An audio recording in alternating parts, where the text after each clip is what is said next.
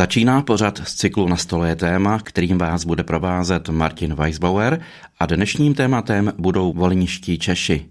Ti tvoří zajímavou a poměrně početnou skupinu lidí, která stojí za pozornost nejen kvůli své minulosti, ale i v souvislosti se současným děním na Ukrajině.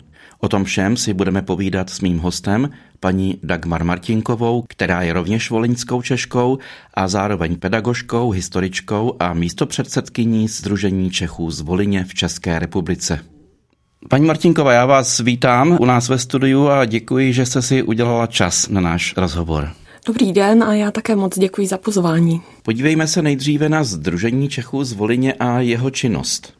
Jsem teď eh, místo předsedkyní združení, a což jsem tady jako sestoupila jakoby o jeden post, ale ono je to spíš tak, jako že jsem se chtěla více věnovat eh, pomoci krajanům z Ukrajiny od, eh, od března minulého roku.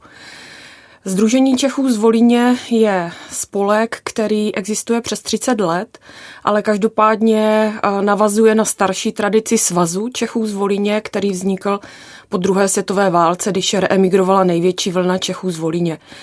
Fakticky tady to združení nezdružuje pouze volínské Čechy, ale samozřejmě také jejich potomky, což potomek jsem já také v druhé linii, ale i přátele a příznivce, kterým vlastně tohleto téma není cizí. Jací lidé se přesně označují pod pojmem volínský Čech? Vy jste třeba sama říkala, že jste z druhé linie, tedy pro jaké lidi tento pojem platí? Tak eh, kdyby jsme úplně bazírovali na tom, tak volínský Čech by měl být správně Čech, který se narodil na území historické volínské gubernie, což je dneska západní Ukrajina ale samozřejmě je to, je to i otázka identity, kdo se k tomu hlásí. Takže já tam zahrnuji i potomky volínských Čechů, ať už tady na území České republiky, kteří reemigrovali, anebo ti, kteří dneska žijí na Ukrajině, jsou občaní Ukrajiny, ale hlásí se prostě těm těm volínským kořenům. Kdy vlastně začala první vlna odchodů Čechů na Volíň a co to bylo za lidi a z jakých důvodů odcházeli? Tak eh, ta největší vlna odchodu Čechů z Rakousko-Uherska, ta byla v druhé polovině 19. století a bylo to jednak z důvodu, můžeme říci třeba i přelídnění českých zemích, hledání nové existence, nového uplatnění. Tady v podstatě nebyla skoro možnost kupovat novou půdu. Rodiny byly mnohačetné, mnoho potomků, nebylo v podstatě už co dělit a a také si myslím, že tehdejší Rusko ideologicky, protože to byl slovanský stát, tak sliboval lepší budoucnost pro slovanské obyvatele. U nás trošku po roce 1867, kdy došlo k rakouskou herskému vyrovnání, tak jak se říká, Češi zase přišli v níveč, české země nedostali mnoho práv oproti teda Maďarsku, tady úhrám tehdejším, takže bylo to jakási výzva jít na nové území, koupit půdu. Zhruba 15 tisíc Čechů odešlo tady na tohleto území Volínské gubernie. Ale každopádně Češi nešli jenom na tohleto území, šli celkově do celého Ruska. Ale ta Volíně nabízela skutečně úrodnou, levnou půdu a nebylo to až tak eh, daleko z českých zemí.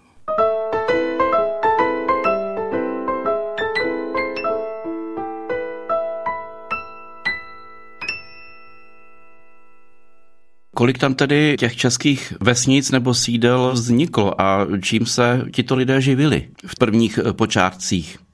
Tak eh, byli to zejména zemědělci. Tak jak už jsem řekla, tak šli za tou levnou půdou, která byla zhruba desetkrát levnější než v Čechách. Tady byly obrovské možnosti v podstatě kolik měli peněz, kolik mohli investovat do koupy půdy, tak skutečně nakupovali desítky až stovky hektarů. Bylo to tady hlavně zemědělství a těch ryze českých vesnic, které založili, tak bylo něco přes 100. Počítáme asi tak 120 českých vesnic, ale oni samozřejmě šli i do dalších míst, Víme dneska, že zhruba 600 vesnic a měst, tak tam byla nějaká eh, menšina česká, ale když se vrátím k tomu ryze české vesnice, které opravdu stavěly tak, jako je znali z českých zemí, tak si stavěli naprosto stejné vesnice A důležité, na co přišli, že se tomu daří, plodina, které se dařilo, byly to několika leté pokusy, nejprve to bylo řepa, brambory, nakonec zjistili, že chmel.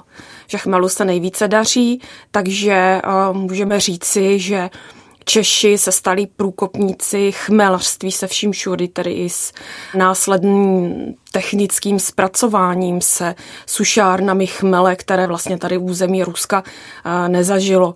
A v podstatě dokázali vyprodukovat 60% chmele vůbec jako z celkové produkce eh, celého eh, ruského impéria. Takže dá se říct, že přinesli do Ruska i mnoho nového a vypadá to, že se jim asi dařilo v těch prvních obdobích poměrně dobře. Ano, dařilo. Navíc i tehdejší panovník Aleksandr II. poskytl poměrně eh, přívětivé podmínky, jednak určité daňové prázdniny, a jednak, že muži a jejich synové neměli vojenskou povinnost, což bylo teda velice důležité. Když měli spravovat statek a velké polnosti, tak tam ta mužská síla byla důležitá. Byla tam i možnost zakládat si české školy, volit si svoje vlastní náboženství. Takže skutečně ty první desetiletí byly velice pro Čechy významné, pozitivní, což teda pak se nedá říci za těch dalších panovníků, ale každopádně můžeme říci, že za doby carského režimu do počátku první světové války skutečně Češi velice významně zbohatli, protože, tak jako říkám, našli tu správnou plodinu, která vynášela a vůbec i svojí pracovitostí, ctižádostivostí dokázat tyhle ty věci uplatnit se v této zemi, tak eh, to se jim opravdu dařilo. Jak jste před chvílí zmínila, tak eh, tato doba netrvala věčně, kdy vlastně došlo k takovému zlomu, při kterém se jejich životní úroveň začala výrazně zhoršovat. Tak jak už jsem naznačila, byla to první světová válka. Eh, jednak, eh, když si místopisně uvědomíme, kde se dneska ta volínská gubernie nachází, západní Ukrajina, a podíváte se na mapu vojenských operací za první světové války, tak to bylo zrovna území, kudy fronta několikrát prošla tam a zpět.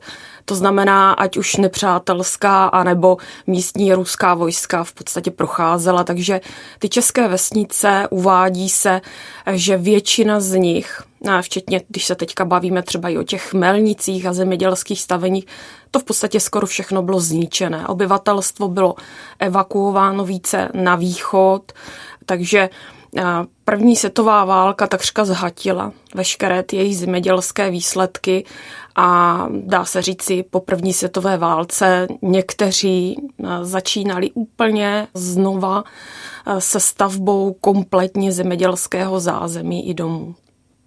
Víme, že na tomto území také působily československé legie. Jaký byl tedy vztah volinských Čechů a těchto legií? Tak eh, volínští Češi se velice aktivně zapojili do vzniku československých legií, respektive do vzniku české družiny, která byla úplně na počátku. A byli v podstatě patřili, na volínští Češi patřili mezi ně osobnosti, které i iniciovali vznik české družiny a tím, jak jsem naznačila, že teda byli finančně, ekonomicky velice dobře zajištění, tak dokázali finančně podpořit ten vznik, založení první vojenské jednotky a navíc celá jedna třetina těch, co přísahali 28. září 1914 v Kijevě na náměstí, tak celá třetina byli volínčtí Češi a poté i další teda stopovali. Ale myslím si, že stěžejní úkol byl v tomhle hlavně finančně podpořit, tak stejně i dodávky potravin a bylo několik osobností, doktor Václav Girza, um, Václav Vondrák a další, kteří podporovali jako vůdci vlastně odboje, jako ti, kteří zajišťovali pak i propojení, politické propojení s Masarykem a s budoucím československým státem.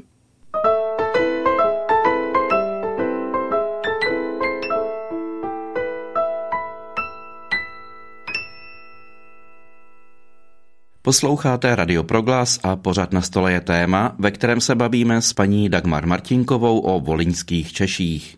Teď bychom asi navázali chronologicky na další období, nevím, jestli to řeknu dobře, ale došlo k revoluci v Rusku. Jaký to mělo vliv na volínské Čechy?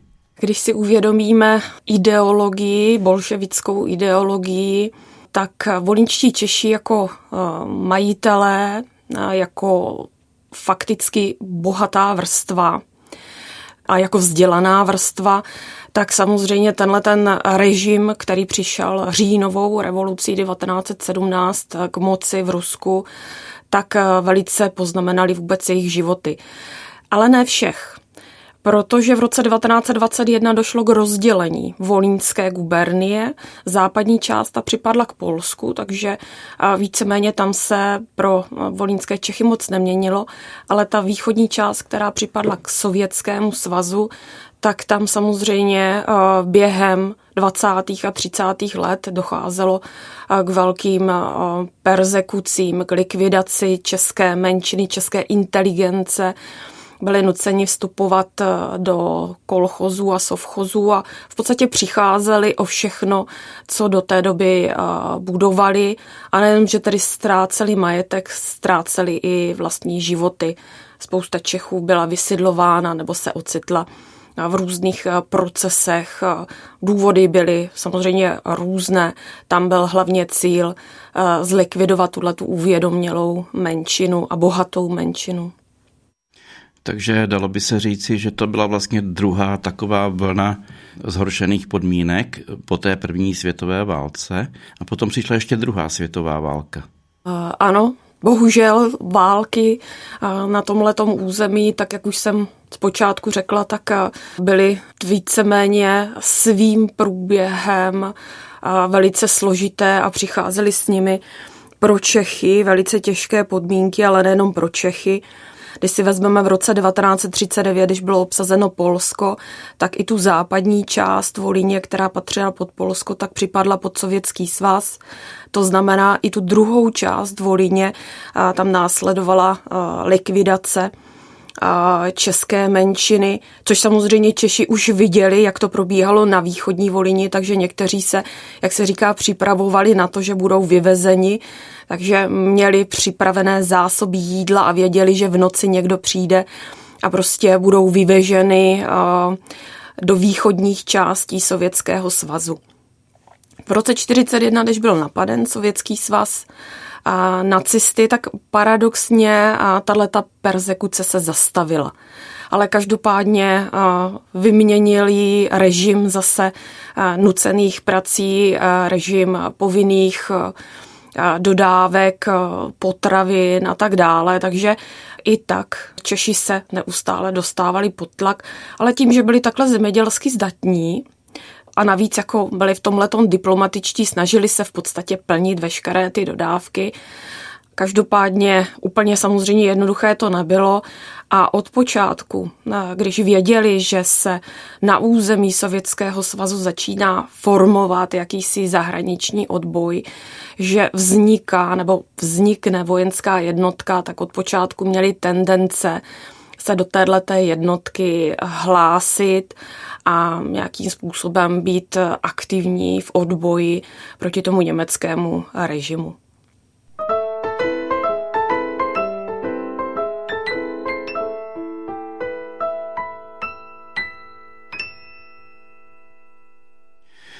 S tím se nabízí i otázka, jestli tady měli volničtí Češi tendence vracet se do Československa v těchto nejtěžších obdobích. Myslím si, že ty tendence byly velice silné, protože nejenom, že tedy na území, ve kterém žili, tak sovětský bolševický režim se snažil veškerý jejich majetek zestátnit. Pak tady byl další taková poměrně složitá věc, která dodnes patří mezi bolavé části ukrajinské historie. Fungovali tady takzvaní ukrajinští nacionalisté, kteří také měli svoji myšlenku, myšlenku nezávislé, čisté Ukrajiny. Takže jejich, jejich nenávist se obracela proti všem menšinám, které byly na tohletom území a samozřejmě ani Češi se tomu nějakým způsobem nevymanili A když se vrátíme k tomu zpátky, tak Češi přicházeli o to, proč na to Volini přišli. Veškeré zázemí, všechno, čeho dosáhli. Pak obrovské omezení svobody, a takřka bylo likvidováno i české školství. Takže jednak ta příležitost vstoupit do armády a samozřejmě to obrovské přemýšlení, jestli na tomhletom území ještě má smysl existovat, jestli prostě ty jejich děti mají budoucnost na tomhletom území. Takže bylo, bylo to asi vícero věcí, měli na to poměrně dlouhý čas. A když vznikla jednotka v Buzulku v roce 42 a postupně když se tady sformovala a nastoupila do prvních bojů, tak na jaře roku 1944 se tato jednotka při postupu osvobozování území ocitla i na Volini takže obrovské množství volínských Čechů se rozhodlo stoupit eh, do této armády. A každopádně tam těch důvodů bylo více, včetně tady musíme vzpomenout i to, že samozřejmě eh, chtěli aktivně bojovat proti nacistickému režimu a chtěli na pomoci obnovení československého státu a získání svobody pro zemi, kde se vlastně narodili jejich předci a kam také měli touhu se i vracet. Kolik jich eh, v československém státu nakonec zůstalo? V rámci Československého armádního sboru který osvobodil Československo, kam se tedy přihlásilo přes 10,5 tisíce volínských Čechů, tak většina z nich eh, měla tu tendenci zůstat a následně byli demobilizováni a víceméně hledali si místo působiště a žádali tady o to, aby mohli zůstat eh, v Československu. Část z nich se vrátila zpátky na Volíň, protože měli obavy o svoje rodiny a o jejich bezpečí a životy a rozhodli se prostě vrátit a vyčkat, až se tady dojednají podmínky pro reemigraci. V roce 1946 byla vyjednána československo-sovětská smlouva. Každopádně nebylo to vůbec lehké, protože tehdejší vládnoucí režim v Sovětském svazu Stalin si byl velice dobře vědom pracovitých Čechů a nechtěl je ztratit. Takže to byl několika měsíční proces a nakonec tedy tato smlouva dovolila, aby v roce 1947 ten, kdo se přihlásil tady k tomuto občnímu řízení, tak aby se mohl vrátit do Československa. No a těmito transporty podle statistických záznamů se vrátilo něco přes 33 tisíc volínských Čechů, tedy zejména těch rodinných příslušníků i těch, kteří už zůstali předtím v Československu. Takže můžeme říci, že po druhé světové válce zhruba asi těch 40-41 tisíc volínských Čechů se vrátilo do Československa. Každopádně spousta z nich zůstala na Volíni. Jednak že byly jejich rodiny politicky persekuovány, tak jim nebylo dovoleno reemigrovat, anebo se někomu ta informace nedostala což samozřejmě si myslím, že byl záměr i režimu, aby o tyhle ty Čechy nepřišly. A poválečný sovětský svaz eh, měl obrovské ztráty i na lidech, takže nechtěli ztrácet eh, tyto lidi a vůbec jakože došlo k této eh, reemigrační dohodě je tak trošku i zázrak.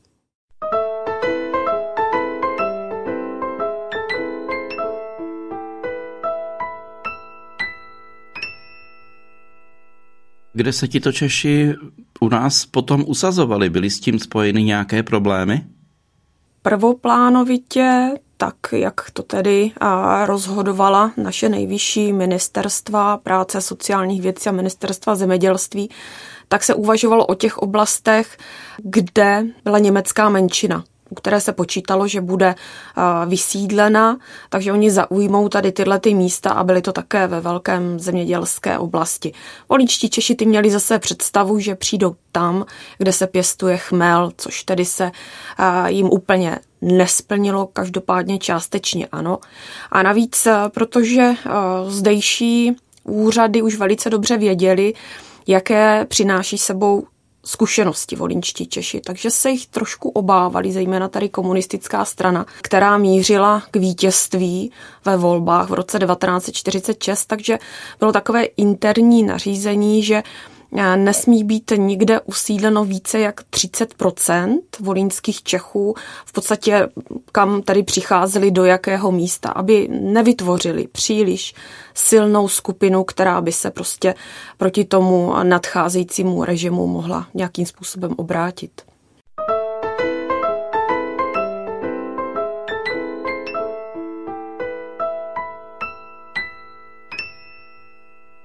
Tím se už dostáváme vlastně do moderní historie, jak tedy Češi dále žili vlastně až do dneška a udrželi si nějaká svoje specifika za ta desetiletí, co žili v Československu, potažmo v Čechách? Tak eh, já si myslím, že kořeny, volínské kořeny jsou velice silné a v mnoha rodinách se tato tradice nebo historie tradovalo, vědělo se o ní a co je takové nejvíce specifické, tak je to samozřejmě eh, nějaké vzpomínky, fotografie na předky, ale přinášeli si sebou například takzvanou volínskou kuchyni. Ona není vyloženě typická, je to takové složení staročeské kuchyně, ukrajinské kuchyně, možná trošku je tam i polské kuchyně, ale je typická a pro spoustu rodin eh, vaření takového třeba borště, tak eh, to bylo typická polévka, která byla tradiční. Když už jste začala mluvit o té kuchyni, co ještě je typického, kromě toho boršče pro volínské Čechy, pro jejich kuchyni? Říkala jste, že je to taková směsice. Tak jednak to byly vareníky, které mají různou náplň ať už třeba s masem, jsou to takové taštičky, ve kterých je buď maso, nebo jsou v tom e, šťouchané brambory s cibulkou, nebo dokonce můžou být na sladko. Do všeho se přidávala zakysaná smetana nebo klasická smetana, což jsou v podstatě velice kalorická jídla to jsem taky měla velice ráda, nebo jsou to různé saláty, vinegret, nebo ryby, naložené ryby. Takže tohle jsou taková typická jídla, která například v hanácké kuchyni nenajdete, protože já pocházím z Hané, z Jižní Moravy, takže vždycky tohle to bylo typické, když se vědělo, že se jede k volínské babičce, tak tam bude trošku jiné jídlo, než to klasické, co známe, knedlíky, zelí a maso. A taky spousta zeleniny. To je tady pravda, zeleninové saláty, zeleninové přílohy, to bylo hodně typické, nebo je typické pro volínskou kuchyni.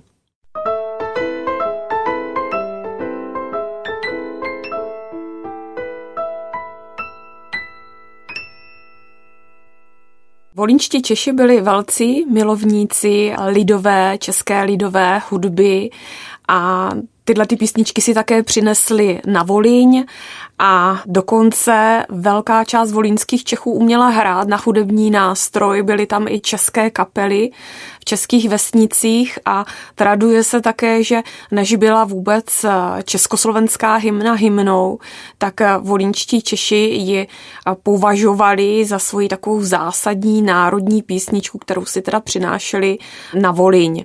A Dneska taky existují volínské zpěvníky, kde najdete písně, které v podstatě už dneska naše lidové písně nebo naše lidovky do tohle toho aranku spadající už neznají. A tam je i ta ukázka toho, že víceméně ve svých písních i zachovali písně, které si v 19. století odnášeli z Čech.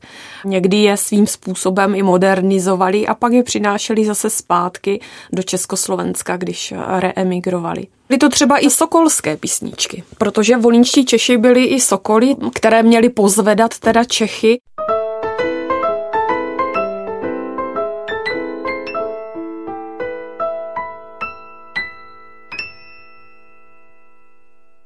Posloucháte pořad věnovaný volinským Čechům a hostem ve studiu je paní Dagmar Martinková, místo předsedkyně Združení Čechů z Volině v České republice. Tato tradice se přináší i do současné době.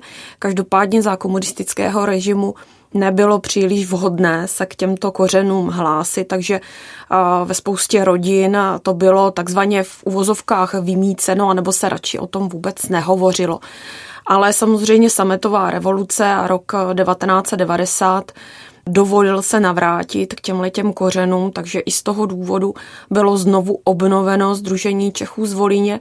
A navíc tohleto združení pak v letech 91 až 94 napomáhalo reemigraci takzvaným černobylským Čechům, kteří tedy zase využili situace období, kdy byl prezident Václav Havel, tak jim bylo dovoleno reemigrovat, vrátit se vlastně z oblasti, která byla postižena černobylskou havárií. Bylo jich hodně v této vlně migrace? Tady jich tolik nebylo. Týkalo se to asi 1800 eh, osob a šlo eh, zhruba o dvě vesnice, které opravdu ale do té doby byly eh, typicky české.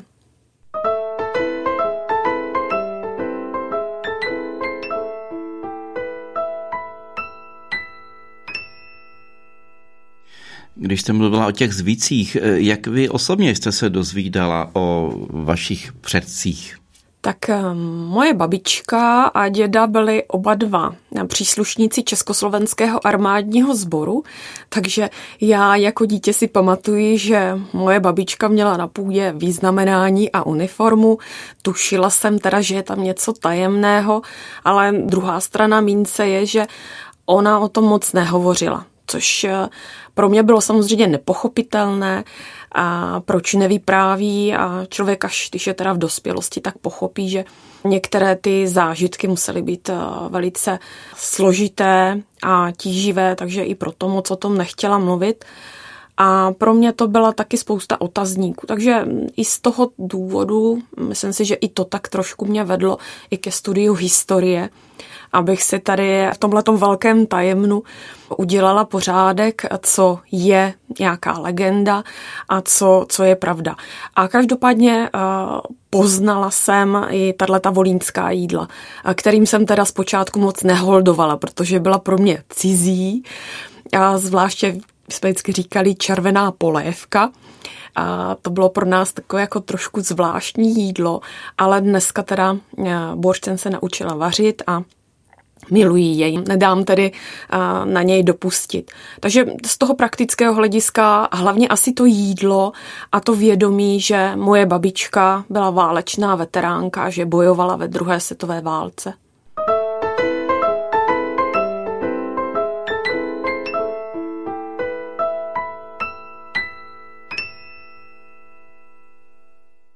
Když se přeneseme do nejžhavější současnosti, myslíte si, že volíčtí Češi stále nějak udržují své zvyky, svoje povědomí, svoji kulturu, kuchyni a podobně? Nebo se to postupně vytrácí? Samozřejmě odcházející nejstarší generací, což byli ti, kteří se narodili na Volini, tak eh, bohužel nemůžeme jít úplně proti času, s nimi odchází velká část volínské tradice ale jsou mezi mými vrstevníky i mezi mladšími potomky jsou takové signály, kdy se snaží tyhle ty tradice nějakým způsobem udržovat. Jako združení se snažíme organizovat různá setkání, kde si připomínáme tyhle ty tradice a nejenom tedy teoreticky, ale i prakticky.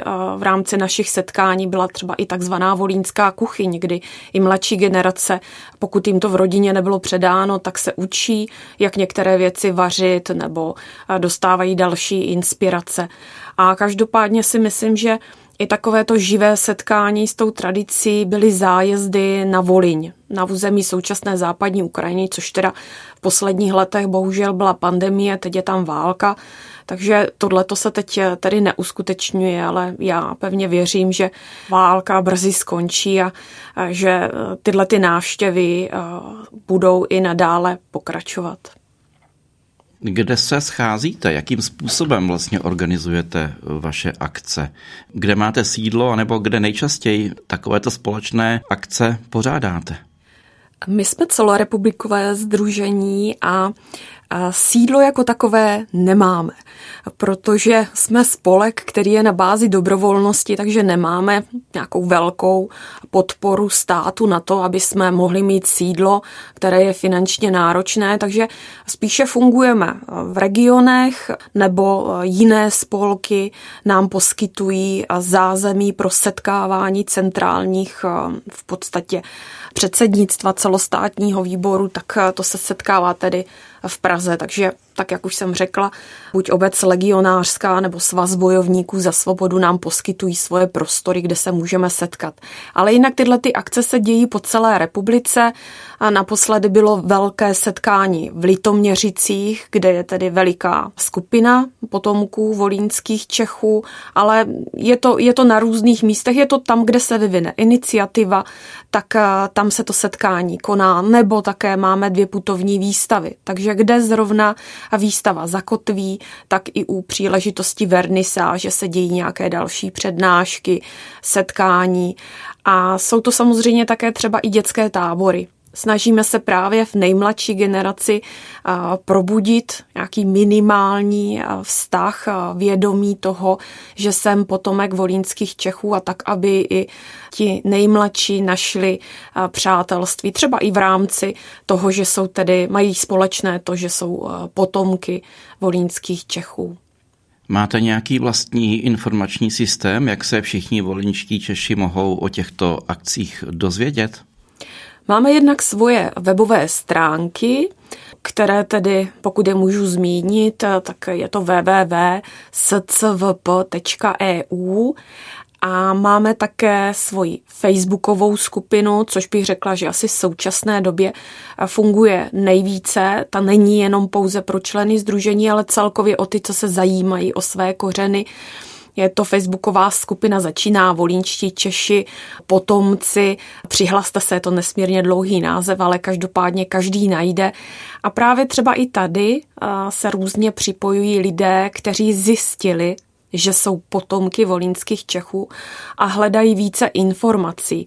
A i to je podstatě úkolem združení napomáhat k tomu dokumentovat všechny tyhle ty možné zdroje, jak zjistit něco více o svých předcích, o těch vesnicích, kde fungovali, o jejich osudech, sbíráme fotografie, což se třeba zase objevuje v elektronické databázi, která má naprosto jednoduchý název voliňáci.cz a tam jsou právě i ty vesnice, kam volinčtí Češi přišli, jsou tam mapy historické, současné, tam se schází v podstatě zdroje, informace, dokumenty, které jsou nazbírány, můžeme říci, za několik let eh, zpátky.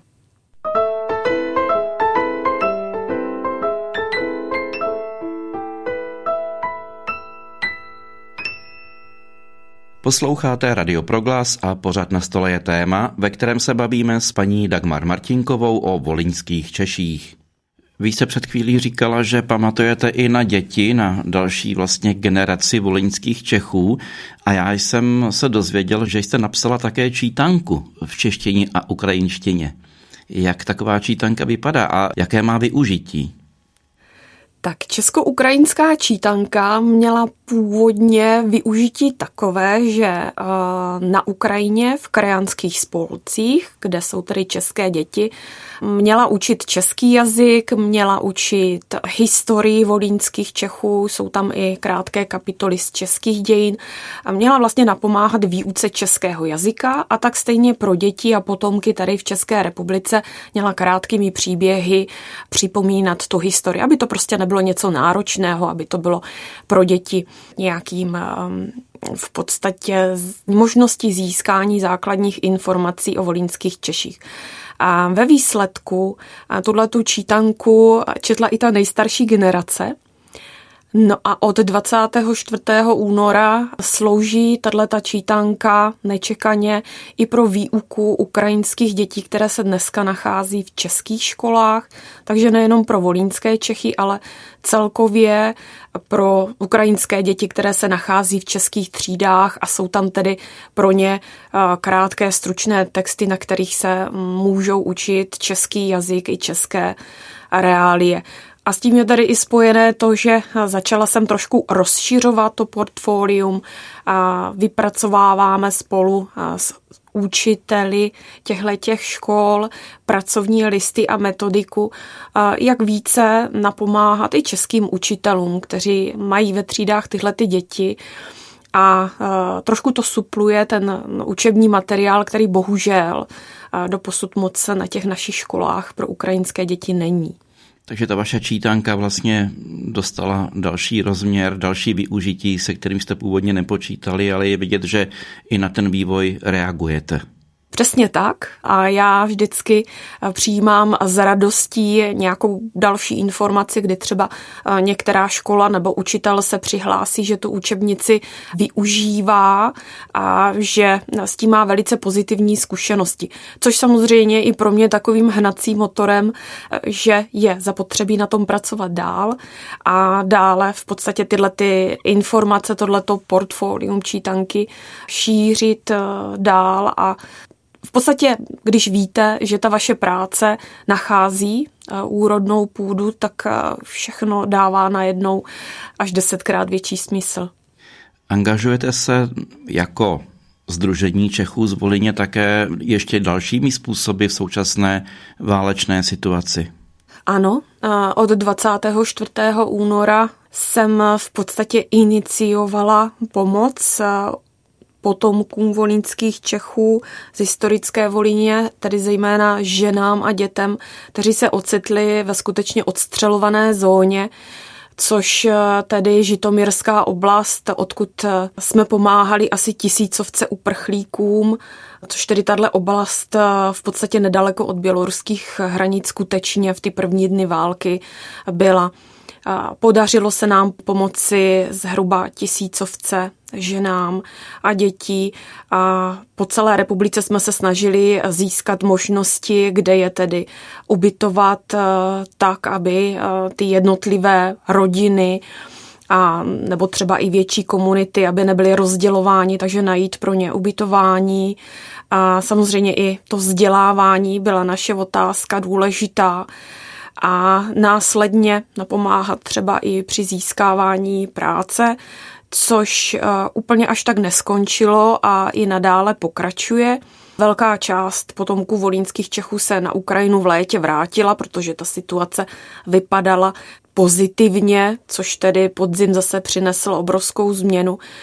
Každopádně těm, kteří tady zůstávají na území České republiky, se snažíme, nebo i já v podstatě funguji aspoň jako nějaký uh, pomocník, poradce při jednání s úřady nebo právě při nastupování do škol a při procesech, kdy děti už opouštějí základní školy a chtějí na střední, na vysokou. Takže takové trošku jako poradenství a samozřejmě je tam i to vzdělávání a mm, jsou to někdy jednotlivé uh, případy, kdy někomu pomáháte uh, přesídlit, změnit místo, ubytování, a, a takové další spíše takové praktické věci. Ale já teda zhledávám třeba svoji zásadní roli, co se týká mm, toho vzdělávání, protože sama jsem tedy bývalý pedagog, a tak mám k tomu i svým způsobem hodně blízko. A také co nás pro tento rok čeká, tak chtěli bychom tak jako v minulém roce pro tyhle ty děti uprchlíky, ale i ty, které zůstávají na Ukrajině, tak na léto pro ně udělat eh, tábor, jako zotavovací pobyt, protože eh, ta situace války žádnému dítěti nepřidá ani na psychice a celkově na tom životním komfortu, takže eh, chceme, aby tak jako v minulém roce jsme dělali dva tábory pro tyhle ty děti, tak bychom rádi i tenhle ten rok uskutečnili minimálně jeden tábor pro tyhle ty děti, aby v podstatě na několik dnů mohli vyměnit eh, myšlenky, které je tady obklopují, aby vyměnili za eh, opravdu prázdniny, opravdový pobyt, eh, kde budou mít jenom ty svoje dětské problémy a nebudou řešit, že dokola je nějaká válka nebo že jejich rodiče, že jejich táta někde bojuje, aby měli strach o to, jestli do druhého dne přežije nebo jakou dostanou zprávu, a co se v jejich vesnici děje.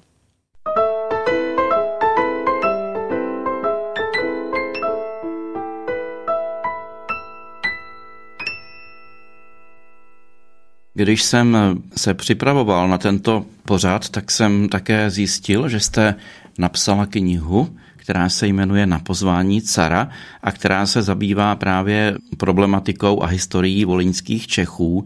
Mohla byste ještě v závěru našeho pořadu nám tuto knihu trochu představit? O čem je a pro koho je určena? Kniha Na pozvání cara víceméně mapuje celý ten příběh volínských Čechů. Eh, snažila jsem se to podat, ať jsem samozřejmě profesně historik, tak jsem se snažila eh, zvolit takovou formu, aby ta kniha byla čtivá pro všechny, i pro neznalce místopisných a politických událostí, které se tam děly. Eh, snažila jsem se tedy hovořit nebo psát jazykem, který jsem používala při přednáškách jak pro školy, tak pro veřejnost. A v této knize jsem se snažila zaměřit i na, na otázky historie, které vím, že veřejnost zajímají. Navíc eh, nechtěla jsem, aby to byla jenom v úvozovkách ta suchá historie, takže použila jsem spoustu osobních příběhů pamětníků, se kterými mi tady bylo mi ctí se s nimi potkat a oni se se mnou podělili o svoje vzpomínky, takže i ty jejich příběhy uvádět právě ve spojitosti tady s různými historickými událostmi, mimo jiné asi nejvíc těch eh, vzpomínek mám na druhoválečné období, na vzpomínky eh, válečných veteránů, tak aby v podstatě mm, ten příběh měl, nebo ta kniha měla ten lidský eh, rozměr, který si myslím, že historie by vždycky měla mít a tím pádem si myslím, že je tím více pochopitelná takřka pro všechny vrstvy čtenářů. Jakými dalšími způsoby uchováváte v dnešní době tradice volinských Čechů? Už eh, v 90. letech, kdy bylo znovu obnoveno Združení Čechů z Volíně, tak eh, byla taková myšlenka vytvořit eh, muzeum volínských Čechů. Takže začala i sbírkotvorná činnost a nakonec se teda podařili najít prostory pro tohleto muzeum v Podbořanech. A to si myslím, že i z toho důvodu, protože na Podbořansko vůbec přišlo nejvíce volínských Čechů po druhé světové válce. Tady tohleto muzeum v podstatě se stalo cílovou stanicí pro původně putovní výstavu a v současnosti v nedávné době se celá expozice znovu rekonstruovala, takže bude zcela nová. Je to v podstatě sbírka, která patří pod zprávu Národního muzea a teď v nejbližší době 11. března v sobotu se bude otevírat znovu rekonstruovaná expozice v budově staré radnice v Podbořanech. Ale myslím si, že určitě upřesňující informace se pak ještě najdou třeba i na webových stránkách města Podbořan, kterým tato budova patří. Celá expozice má modernější pojetí s tím, že tedy následuje celý chronologický vývoj až po návrat do Čech.